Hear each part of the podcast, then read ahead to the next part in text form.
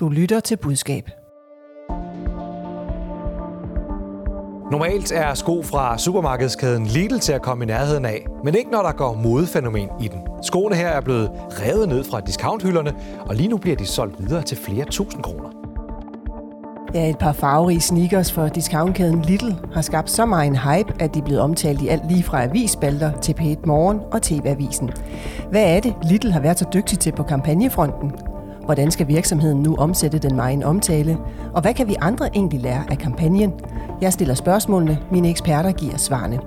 Velkommen til Budskab, Fagbladet Journalistens nyhedsmagasin om kommunikation, der i dag i høj grad også handler om troværdighed i kommunikation, og også om et nyt netmedie fra Inger Støjberg. Mit navn er Line Ernlund. Søren Søndergaard, jeg kiggede lige ned, da du kom ind ad døren. Jeg skulle se, om du havde et lille efter et par sneakers. Har du det? Nej, jeg ledte forgæves efter dem øh, i Storkøbenhavn, men, men de er udsolgt. Ærgerligt. Ja, pokker, pokker så. Du har stor erfaring med kampagne øh, fra din tid hos Dansk Folkeparti. Den ekspertise trækker vi på lidt senere. Velkommen. Du er nu kommunikations- og pressechef hos Danske Havne. Tak. Kim Larsen, kan en vellykket kampagne styrke ens troværdighed som virksomhed eller organisation? Ja, for du sagde, at den var vellykket, så det er jo definitionen på en vellykket kampagne, så svaret er ja. Det var et dumt spørgsmål faktisk, eller hvad? Det sagde du. Okay, tak skal du have. Velkommen. Du er kommunikation- og marketingdirektør i Danske Bank. En uge mere, fordi så skal du fra 1. november være, hold fast, Global Head of Communications and Brand Experience hos ING. Det lyder fint, ikke? Tillykke. Tak. Hvad laver sådan en? Jeg tror, han laver det samme, som man laver i Danske Bank, bare et andet sted i en større bank, som øh, har hovedsæde i Amsterdam i stedet for København. Okay, tillykke. Vi er glade for, at du er her. Tak skal du have. Det er jeg også. Vi begynder med en sag på TV2, der fortsat giver anledning til medieomtale, også selvom TV2's nyhedsdirektør Ulla Pors har undskyldt. Der er kun én ting at sige om den her sag. Den er utrolig beklagelig. Det er en kæmpe stor fejl. Ja, TV2 bragte fire dage før det grønlandske valg, som fandt sted 6. april, en falsk historie om, at Mute B. Ede, der var udfordret til posten som landstyreformand, havde undladt at erklære sig inhabil i to sager om støtte til grønlandsk landbrug. TV2's artikel havde ingen kildeangivelse, og Mute B. Ede var ikke blevet hørt forud for, at artiklen blev bragt. TV2 beklagede i flere omgange fejlen, og tv-stationen bragte et dementi. Vi har lavet en historie, vi ikke skulle have lavet, øh, som, øh, som vi ikke har øh, tilstrækkelige beviser for, og vi har ikke forelagt den øh, ordentligt, og det er simpelthen ikke godt nok. Og det beklager vi. Vi trak den tilbage to dage før valget. Jeg kan ikke se, at der er nogen, der har lavet den fejl med vilje, øh, og, øh, og, og vi tager det dybt alvorligt på TV2. Ja, det her det var Ulla Pors, nyhedsdirektøren. Der er også en anden Ulla, fordi TV2's ansvarlige redaktionschef Ulla Østergaard endte med at trække sig som følge af sagen. Hun skrev blandt andet på Facebook den 17. juni. Jeg har i dag meddelt TV2, at jeg ønsker at fratræde min stilling. TV2 er en fantastisk arbejdsplads med dygtige, dedikerede og rare medarbejdere, og dem skal man passe godt på. Det har jeg ikke gjort godt nok. Men dermed sluttede historien ikke. For den daværende kulturminister Joy Mogensen krævede en redegørelse af sagen. Den er nu kommet. Samtidig har TV2's egen seernes redaktør lavet en redegørelse af sagen. Og seernes redaktør skriver i sin redegørelse, at Ulla Østergaard, altså redaktionschefen, havde et afgørende ansvar for, at artiklen ikke blev stoppet inden udgivelsen. Men han skriver også, at journalisterne og redaktøren på TV2 ikke er uden ansvar, fordi, citat, det er en del af opgaven som journalist. Man skal også klart kunne sige nej, hvis man ikke synes, en historie holder. Og nyhedsdirektør Ulla Pors, hun stillede så igen op til interview. Overordnet så synes jeg, at det, jeg kan se ud af rapporten, det er fejl og misforståelser, der gør, at vi udkommer med den historie. Hvilket ansvar har en reporter for at sige fra over for en overordnet, hvis man ikke er sikker på, at de journalistiske standarder er overholdt? Jamen, men vi har alle sammen som journalister et, et, et ansvar for ikke at, at lave en historie, vi ikke kan stå på. Så selvfølgelig har vi det. Men i det her tilfælde er der også et overordnet ansvar fra en chef, som, øh, som har været involveret i historien. Så der er, flere, der, der er ikke ét menneske her, der har uh, et ansvar. Der er flere fejl. Ja, nu har I fået Ulla Pors i tre gange beklagelser.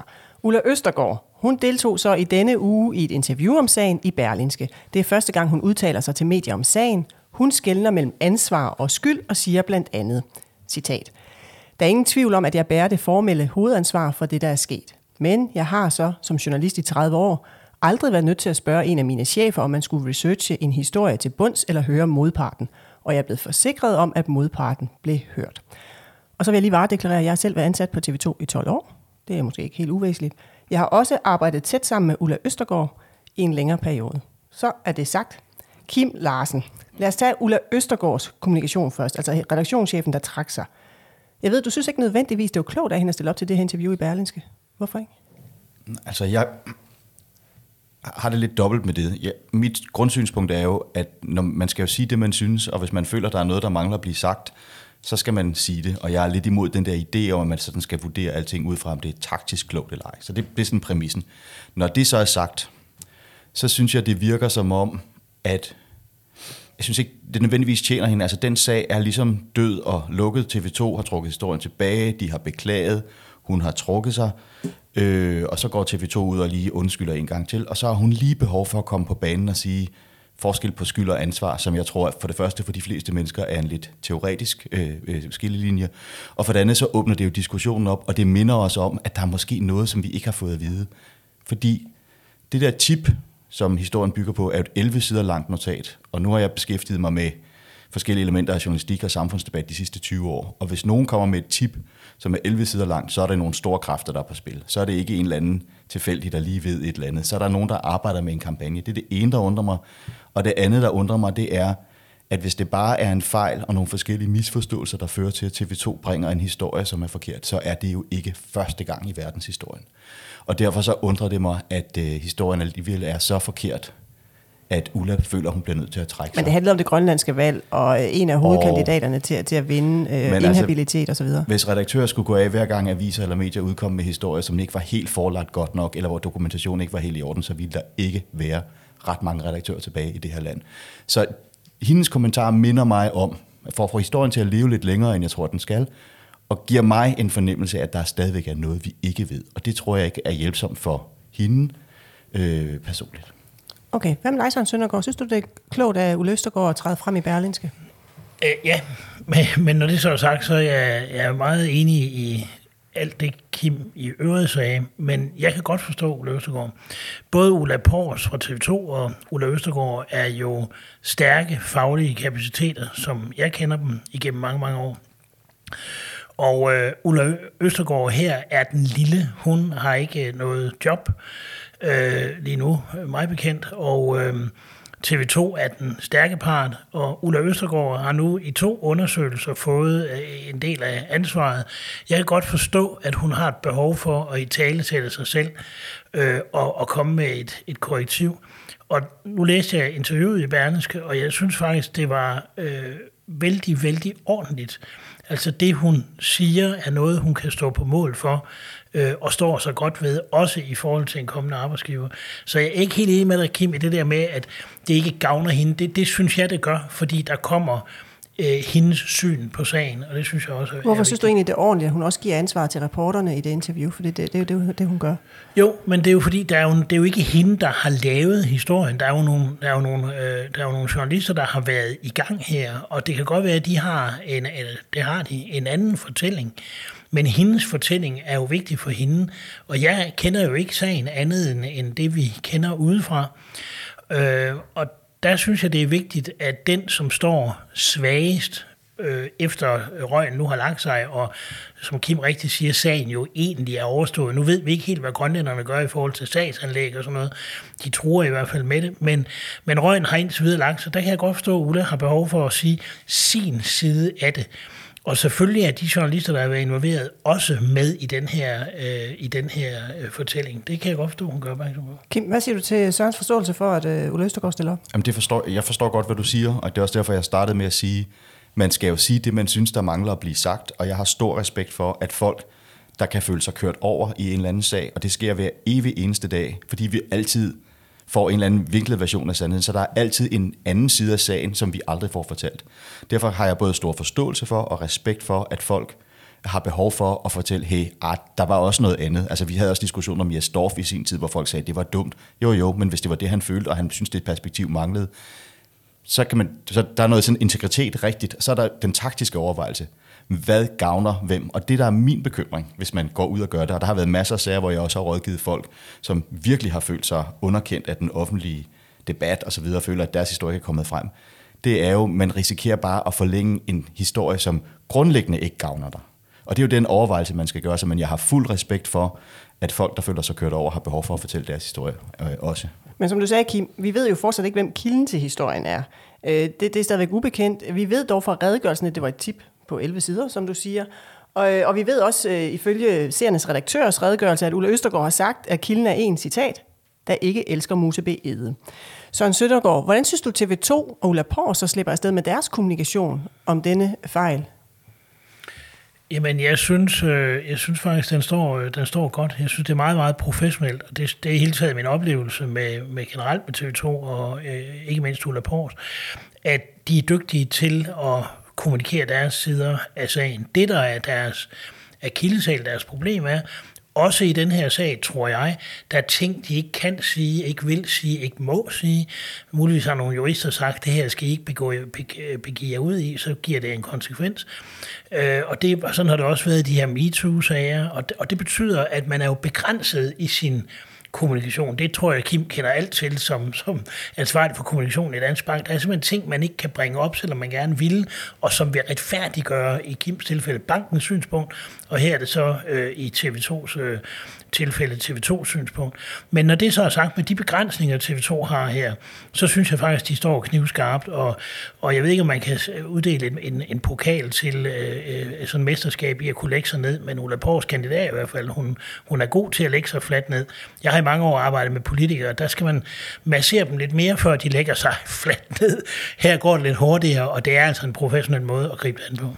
Kim, som Søren siger, du har jo prøvet nogle gange at skulle ud øh, og forklare en sag i pressen, uden man måske i virkeligheden kan fortælle alle mulige detaljer, som offentligheden gerne vil have. Hvordan løser man den opgave kommunikationsmæssigt?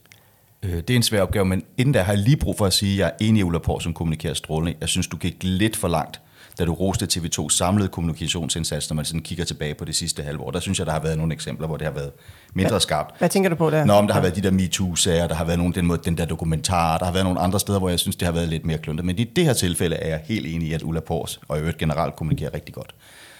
Jamen, det er altid sådan, når man øh, har sager, som er komplicerede, som involverer jura, som involverer alle mulige ting, at der er en masse ting, man ikke kan sige. Øh, og det er bare sådan, det er. Så bliver man nødt til at kunne kommunikere det, man kan, og så bliver man nødt til at kunne forklare, hvorfor der er noget, man ikke kan kommunikere. Øh, og så skal man tænke over, hvad det, er for en, øh, hvad det er for en... Så kan man jo altid sige noget rundt om. Så siger man, vi kan jo ikke kommentere den konkrete sag. Generelt kan vi sige, at det, der er vores intention, det er sådan og sådan og sådan og sådan. Øh, og når, men vi kan desværre ikke du ved, give de oplysninger på grund af bankhemmelighed, eller på grund af du ved, det personfølsomme data. Og der er ikke rigtig nogen anden vej udenom, og der har været masser af sager i Danske Bank, hvor jeg har været så frustreret over, at der har været en eller anden medienarrativ, som er helt crazy og skæv, øh, men hvor vi ikke har kunne Altså udover at vi kan sige, at det ikke er rigtigt, så siger de jo jo, men hvad er dokumentationen? Kan du komme med et eksempel? Nej, men der har været nogle enkeltsager, hvor nogle, øh, nogle, nogle mennesker har været ude og sige noget om nogle ting, de har oplevet med banken, altså kunder, som, som så, du ved, og det hænger sammen med noget andet. I gamle dage, der var det så, at man havde en tendenshistorie, og så skulle man finde en case, der eksemplificerede tendensen.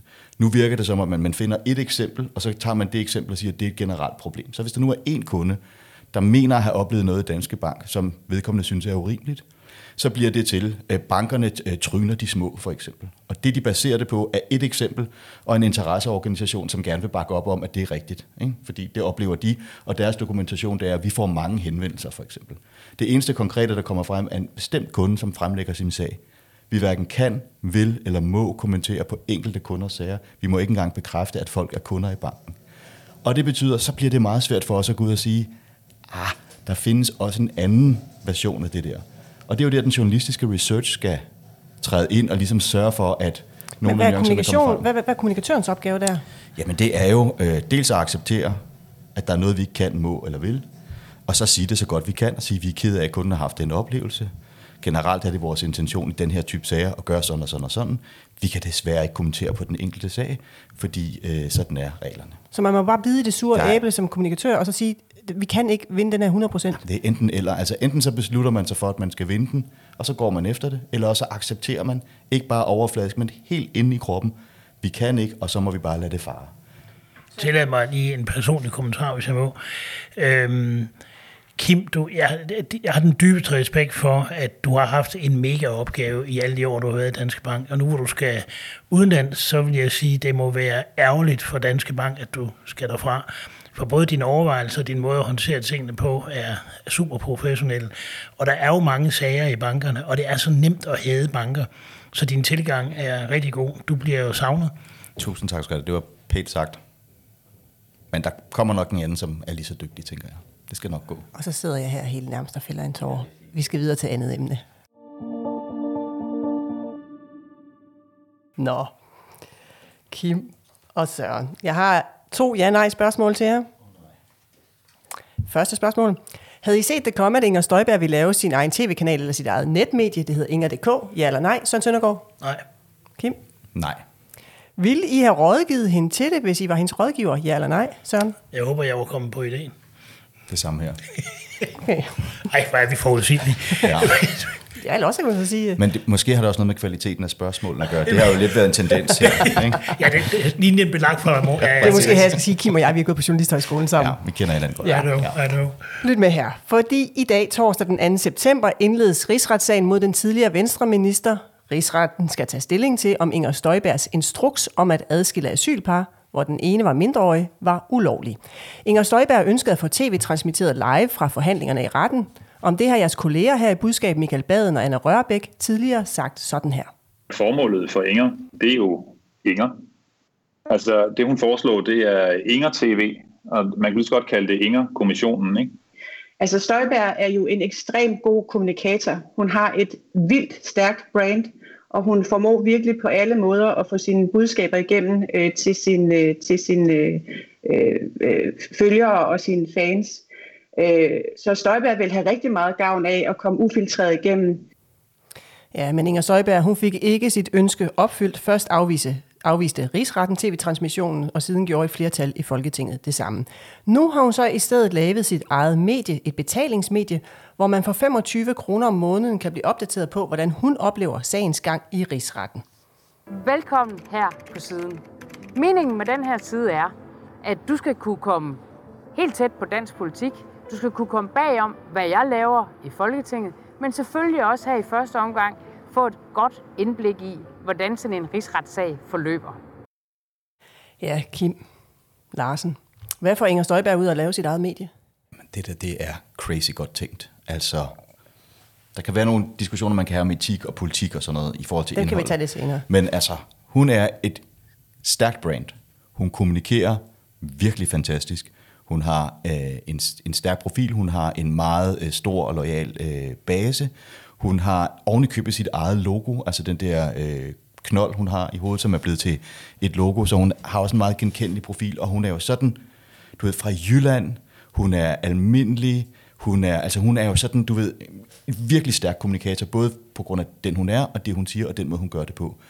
Og nu skaber hun sit eget ekokammer, hvor alle dem, der er enige med hende, og hvor hendes base kan få så meget dokumentation, som de har brug for, for at kunne gå ud og kæmpe hendes sag i de diskussioner, der foregår.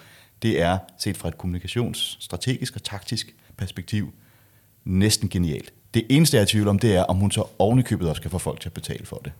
Ja. Øh, hvis hun kan det, så vil jeg sige, så er det genialt plus. Søren Søndergaard, du havde ikke set det komme, siger du lige, og det sagde Kim i øvrigt også. Øh, hvor mange gange har du oplevet det på Christiansborg? At, at, at man lige pludselig lancerer sådan noget, uden der er nogen, der ved noget?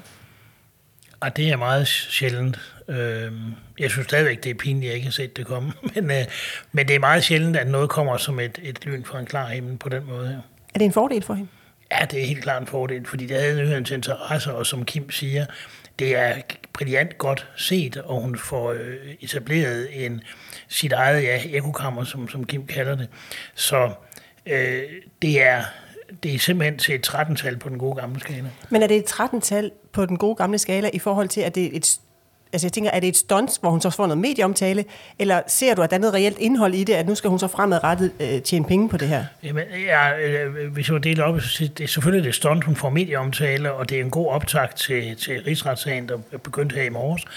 Øhm, så på den måde, det er den ene side af det, men hun får jo netop det, som Kim også omtaler som ekokammer, hun får jo en kommunikationskanal, hvor, øh, hvor, øh, hvor øh, medierne vil være tvunget til at kigge lidt på, hvad der foregår, hvor hun får mulighed for at lave sin udlægning af tingene.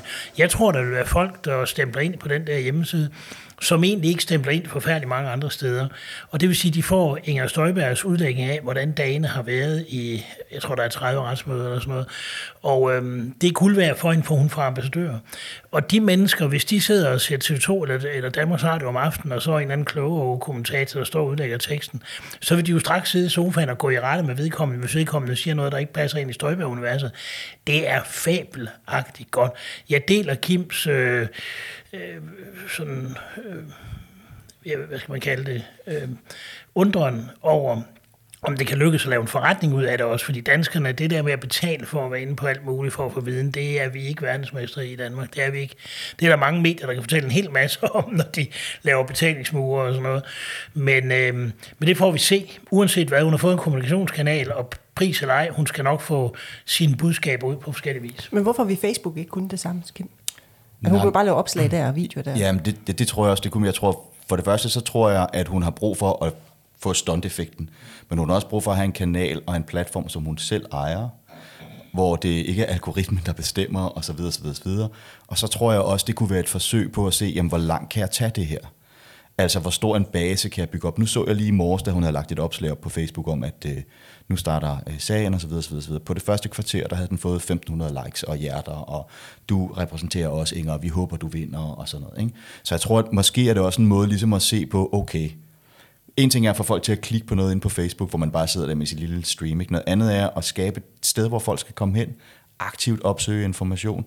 Så måske er det også en måde ligesom at se, hvor langt kan jeg tage det her? Kan der være grundlag for en lille bevægelse? Kan der være grundlag for noget parti? Kan der være et eller andet? Ikke? Så det er øh, virkelig godt tænkt og virkelig veludført. Nu var jeg inde i går og se den gratis, fordi jeg er jo dansker, så jeg er ikke så glad for at betale for ting. Og se den gratis video, og det er jo det der, som hun kan kommunikation i øjenhøjde. Hun sidder der helt sympatisk, hun fortæller det på en god måde. Hun er sød og charmerende. Øh, altså, og det er jo demagogi på, det helt, på den helt store klinge, det hun laver. Altså hun er vanvittigt dygtig til det. Men så lad os prøve at se på perspektivet. Hvis jeg sidder nogle andre kommunikatører derude, så tænker de, mm, det kan da også være, at vores lille organisation skulle lave en, en, øh, en, hjemmeside. Og jeg ved i hvert fald i Danske Bank for eksempel, der har I også, øh, I bruger jo også medieplatform. I har en podcast, der hedder Markedspladsen. Søren Søndergaard, dengang du var øh, pressechef i Dansk Folkeparti, der lavede I også jeres eget, eget medie, der hed Dit Overblik.dk. Hvornår er det en god idé at starte sit eget medie, Søren? Øh, det var det dengang, vi startede dit overblik. Øhm, øh, det har jo overlevet mig. Det eksisterer stadigvæk, og jeg læser det stadigvæk med stor fornøjelse hver, hver dag. Øhm, det giver et andet overblik, end det du får i det almindelige medier. Det er en god idé, når man som organisation, parti, eller hvad man nu er, en enkelt person, når man synes, der er øh, et grundlag for at fortælle sin vinkel på, på sagerne netop som for eksempel Danske Bank gør, Jyske Bank gør det også med deres Jyske Bank TV og sådan noget. Det der med, at især banker, som, som, som har, er underlagt alle mulige regler, og som er så nemme at have, der er det oplagt, at de skal have en mulighed for at kommunikere, i hvert fald med kunder og andre interessenter.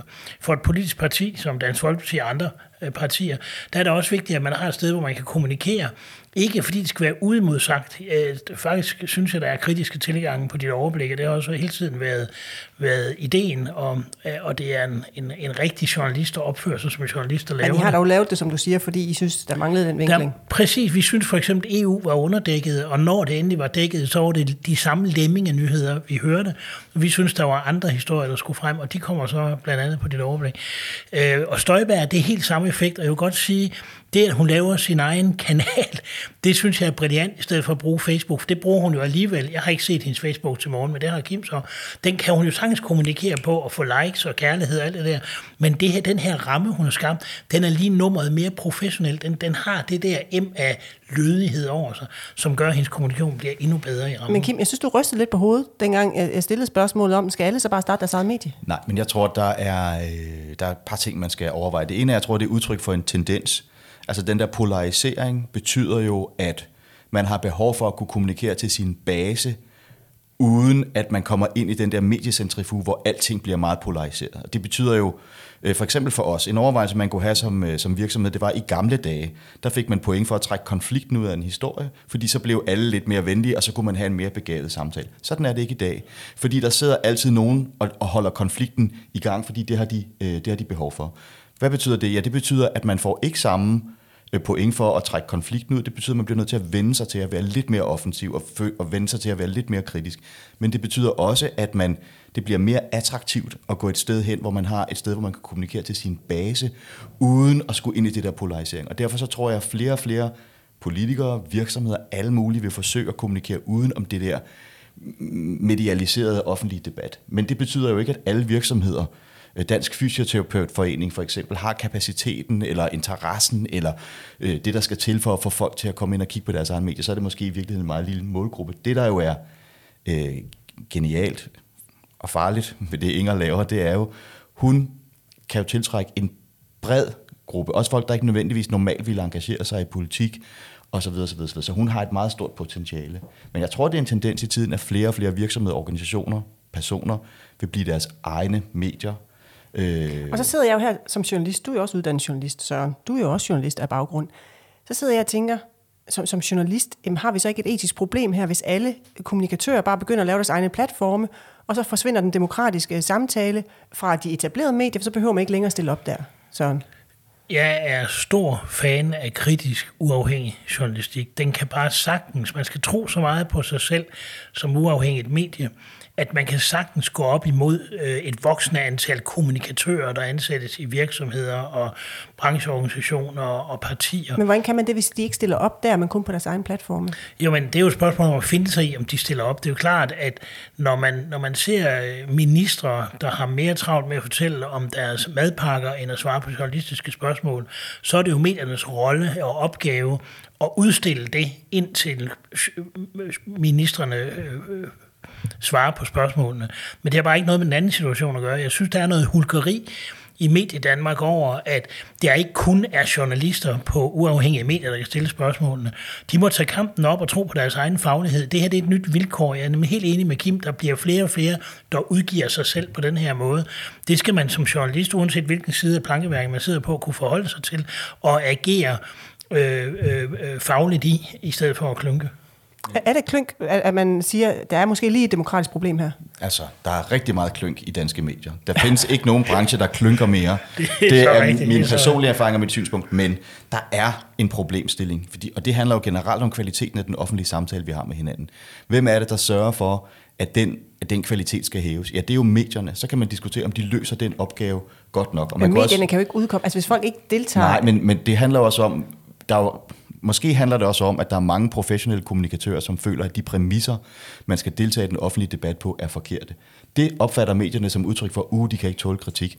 Det kunne også godt være, at man simpelthen bare tænker, at den måde, medierne driver det på, den der polarisering og det der med at hive folk ud i, du ved, ekstreme synspunkter for at få flere kliks og likes og sådan noget. Det kan jo også godt være, at en af grundene til, at nogen vælger den der øh, gammeldags offentlige debat fra, er fordi de præmisser, den foregår på, ikke synes rimelige. Men det jeg vil sige, det er, tror jeg har sagt det før også her, alle, der deltager i den offentlige debat, har et ansvar for, hvordan de selv deltager i den offentlige debat. Og det er derfor, jeg vil sige det der med Inger Støjberg. Det er genialt set, hvis hendes mål er at optimere sin egen indflydelse.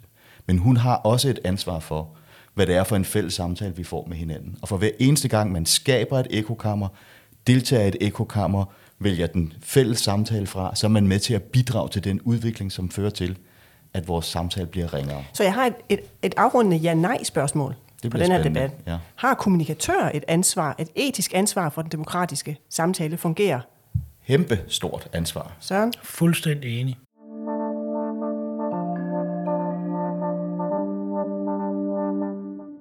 Så skal vi til de pangfarvede sneakers. Vi skal nemlig se lidt nærmere på øh, et par sneakers, der har fået omtale i diverse nyhedsmedier.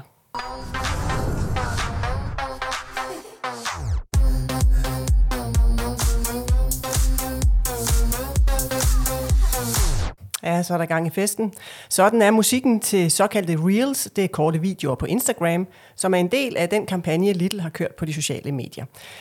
I discountkæden Little, der har man altså siden 26. august kunne købe den såkaldte Little-kollektion, der i overensstemmelse med firmaets pangfarver gul, rød og blå, øh, har solgt sneakers, klipklapper, eller Little-lapper, som de kaldes, sokker og indkøbsnet. Og særligt de farverige sneakers til 111 kroner har skabt massiv opmærksomhed. Og nu skal vi fortælle historien om, at lavpris øh, supermarkedskæden Lidl pludselig er blevet højeste mode. For selvom Lidl ikke ligefrem kan kaldes et modehus, så er kædens kollektion af blandt andet sko, badesandaler og sokker revet væk. Især deres sneakers, altså gummisko, hvis man er Kondisko. gammel nok, øh, går som varmt brød. Hvad er det, Lidl har formået at gøre? Ja, lad mig stille det spørgsmål videre til dig, Søren Søndergaard. Hvad er det, Little har været så dygtig til? Jamen, de har formået noget, som i mine øjne er, er sådan på Coca-Cola og Nike-niveau. Jeg synes, det er helt storslået. Sådan en lille øh, øh discountkæde øh, øh, øh, med, med dagligvarer, som bestemt ikke er noget modehus, som der bliver sagt i indslaget, formår simpelthen at få skabt et hype omkring nogle øh, ja, gummisko, så gammel er jeg, nogle gummisko i nogle pangfarver og nogle badedapper og halløj, som, som er noget normalt store budgetter, store internationale brands formår at skabe hype om. Og så har jeg bare stillet mig selv spørgsmålet, en vare til 111 kroner, den bliver simpelthen øh, øh, udsolgt øh, på den her, øh, øh, på, ja, på under en uge, og, øh, og øh, når man så kigger på nogle af de her mærkevarer, der ellers bliver hypet, de koster jo det hvide ud af øjnene. Det kan være mobiltelefoner, det kan være dyre Nike-sko, det kan være noget tredje. Øh, men her, der formår man altså at skabe en hype omkring noget, som er et lavprisprodukt fra, jeg tror ikke, jeg fornærmer Lidl eller andre, ved at sige et, et, et, et discount brand. Jeg synes, det er så storslået. Der må sidde nogen i de der meget store internationale virksomheder med meget store budgetter og meget store hoveder og lange, fine uddannelser og sige, det var lige godt, det var lige godt satens. Øh, jeg tror, Lidl har formået at flytte sig fra et sted til et bedre sted på en uge. Ja, fordi hvis vi ser på selve øh, kampagnen, så vil mange kommunikatører sikkert tænke, hvad har de egentlig gjort? Jeg kan oplyse, at Little Danmark har lavet en pressemeddelelse, de har sendt ud. De har lavet de her reels, øh, korte videoer på Instagram, som vi lige afspillede øh, lydklip fra før. Timingen ligger lige efter Copenhagen Fashion Week, øh, da de går ud med kampagnen. Og så har de hyret to influencers til at reklamere for produkterne på Instagram, nemlig Anders Hemmingsen og Daniel Hoffe. Og jeg har altså ikke nogen oplysninger om selve øh, budgettet. Øh, Vi har her på budskab bedt øh, Dorit Bøjlerhauge, som er forsker og underviser i branding og mode ved Aarhus Universitet, om at udrede kampagnens forskellige trin. Jamen, den får så stor gennemslagskraft, fordi de ligger ud på øh, med, med et klassisk greb, øh, hvor det er knaphed. De siger, det er limited edition, øh, de kommer med. Så fortæller de også historien om, jamen det her har været en kæmpe succes i udlandet. Øh, så er vi godt klar over, at der, der, må være, der må være noget i det, når mere end et land øh, interesserer sig for det. Og så bruger de sociale medier på, øh, på en rigtig smart måde. De, øh, de laver en, øh, en konkurrence på Facebook og på øh, Instagram dagen før, og de har teamet op med øh, meget populære influencer, Anders Hemmingsen og, og andre, som arbejder med øh, et glimt i øjet, øh, og som har jo mange følgere. Så de bruger de sociale medier på, på mediernes præmisser. Hvad, hvad er det, der skaber hypen her? Er det skoene, eller er det kampagnen? Det er kampagnen, der, der, skaber, øh, der skaber hypen. Det er den måde, den er skudt sammen på. Øh, skoene, jamen de ligger sig jo i, i tidens øh, trend med øh, en masse farver, men de har jo også en tydelig afsender i, i deres, netop i deres farvesammensætning. Netop øh, det er Lidls farver, vi ser. Ja, Kim Larsen. Det er ikke skoene i sig selv, der, der skaber det her, men det er, det er kampagnen. Kan du lære noget, eller blive inspireret af noget i den her kampagne som kommunikatør?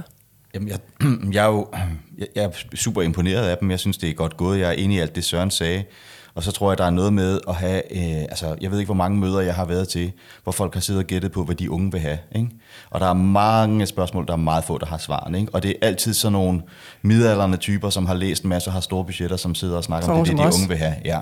Så jeg tror, her er der nogen, der for alvor har taget de unge alvorligt, og har taget deres tilgang til verden og deres brug af medier alvorligt på en måde, øh, som, som er lykkes. Og det skal man, øh, synes jeg, have super meget respekt for. Og så tror jeg, at det der med, øh, jeg synes faktisk, når man kigger på Lidl over de seneste år, øh, nu er det ikke, fordi jeg sådan følger supermarkedkommunikation helt vildt tæt, men min egen opfattelse af Lidl har generelt flyttet sig ret meget fra de kom til landet.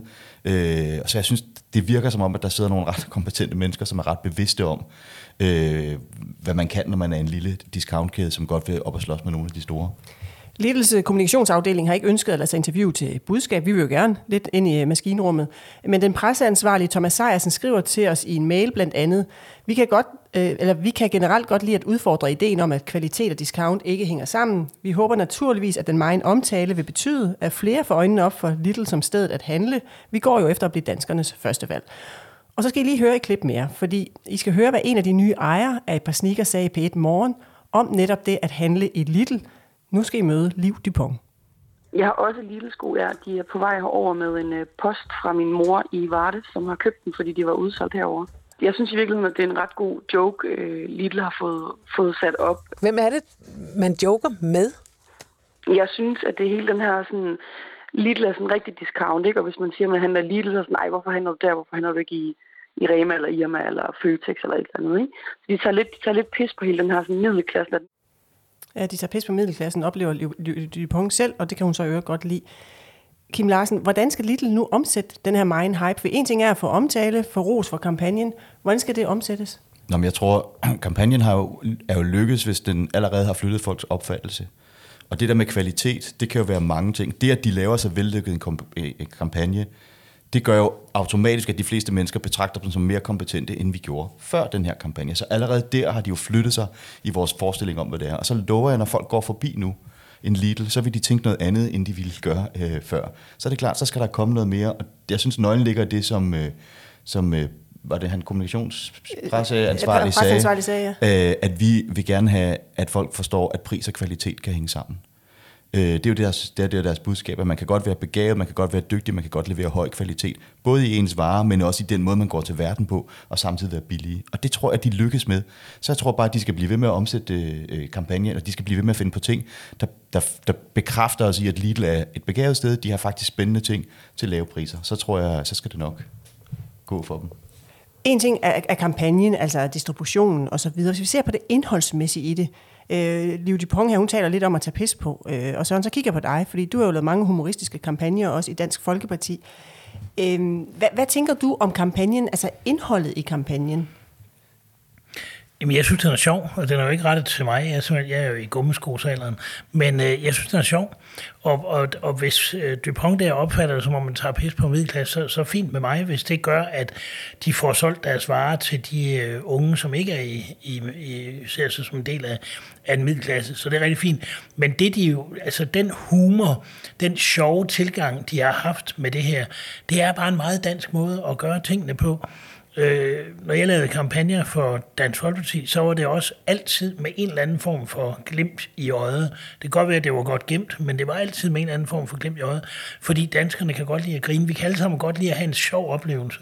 Uanset om man er nogle politikere, der står og ser bøde ud i en grim trøje og med noget gløk og ønsker glædelig jul, så ved jeg da godt, at folk ikke tænker på juleaften og julegaver. De tænker Dansk Folkeparti positivt eller negativt, men de forholder sig til Dansk Folkeparti. Og det Little har fået øh, øh, øh, klaret her, også for sådan nogen som Kim og mig, som jo ikke har lykkedes med at købe de der sneakers, selvom vi har brugt nu på at prøve at finde dem, men de er udsolgt. Men, men det er jo, at de har flyttet os i forhold til, hvordan vi opfatter det at gå ned i i Lidl. Og, og det, som marketingsmanden der siger, eller pressemanden siger, hvorfor betale mere for noget? Hvorfor egentlig ikke sige, jamen det kan godt være, at man kan få gode gummisko for 111 kroner, og så er de smarte pangefarver, som sjovt nok så også er lille farver. Det synes jeg, da er rigtig set. Hvorfor betale mere for mælk? Hvorfor betale mere for æg? Og hvis Lille kan komme igennem med det, så har de løftet sig fra sidste onsdag til, til den her torsdag på under en uge, eller på en god uge. Men det er jo lidt komisk, fordi folk ender så med at betale meget mere de der kondisko eller gummisko, som du kalder dem til 111 kroner, de bliver nu solgt på den blå avis til 1000 kroner. ja, det... Så på den måde er det jo sådan lidt paradoxalt. Ja, det er, meget, det er meget paradoxalt. Men vi skal lige prøve at se, for jeg vil gerne tage fat i en enkelt kampagne, du selv har lavet, Søren, øh, hos, hos Dansk Folkeparti. Fordi den her kampagne, den har så fået ros fra ende til anden. I lavede på et tidspunkt en kampagne, som faktisk fik noget kritik men som du alligevel vurderer var en succes. Og det er måske bare meget interessant for folk derude, at, at man kan godt lave noget, der får kritik, og så er det altså alligevel en succes. Det var en kampagne, øh, der havde en tekst, der hed, der er så meget, vi skal passe på. Og det var, bestod af et familiefoto, hvor der så var photoshoppet en hund ind. Og det fik I altså meget kritik for, at den her hund, den var photoshoppet. Øhm, faktisk så var din partiformand Christian Tulsendal i aftenshowet for at forklare, hvad meningen var med den her hund. Nu skal jeg med det samme huske at sige, at hunden er en modelhund. Den har vi sat ind, fordi det er svært at få en hund til at sidde stille. Ja. Men de andre, det er altså DF-medlemmer, som jo sammen med os er med i det her øh, fællesskab, som Dansk Folkeparti jo også er, for at kæmpe for vores politik. Hvorfor synes du, det var en succes, når I jo netop fik kritik?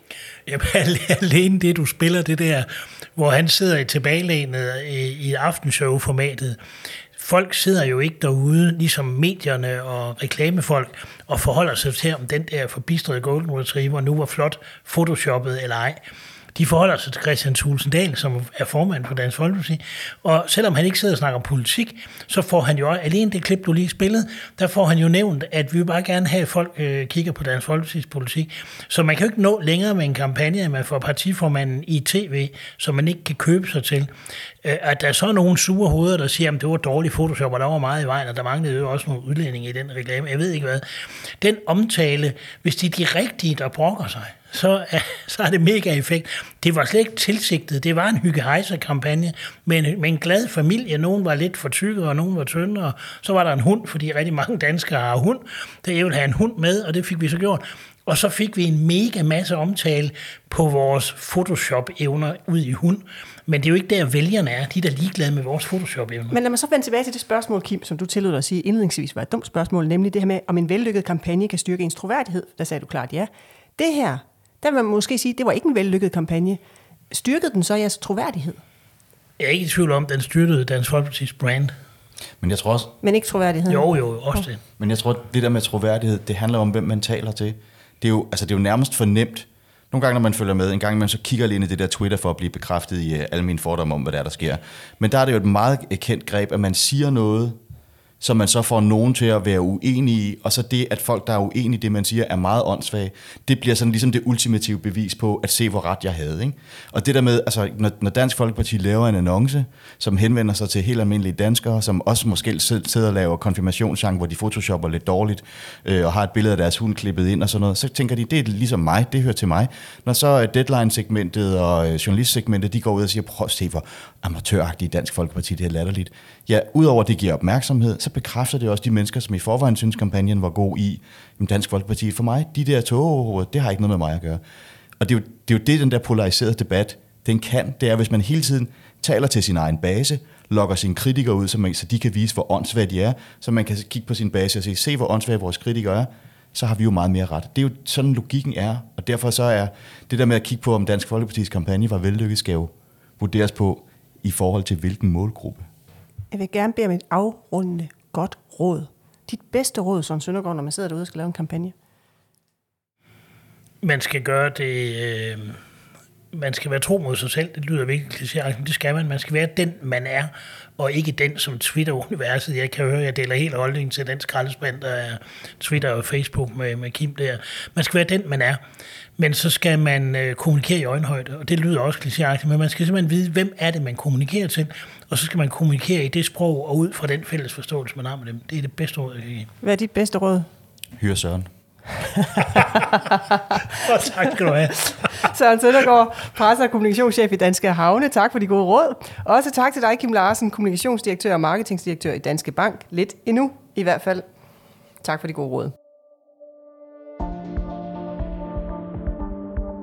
Du lyttede til Budskab, der er skabt af Fagbladet Journalisten. Redaktør er Marie Nyhus. Rakkerpak Productions står for lyd og teknik. I dagens afsnit har du hørt klip fra DR, TV2, TV2 News, Inger.dk og P1. Du kan abonnere på vores podcast. Giv den meget gerne en anmeldelse på din vej. Mit navn er Line Erndlund. Og husk, ord er ikke bare ord. Tilsammen udgør de dit budskab.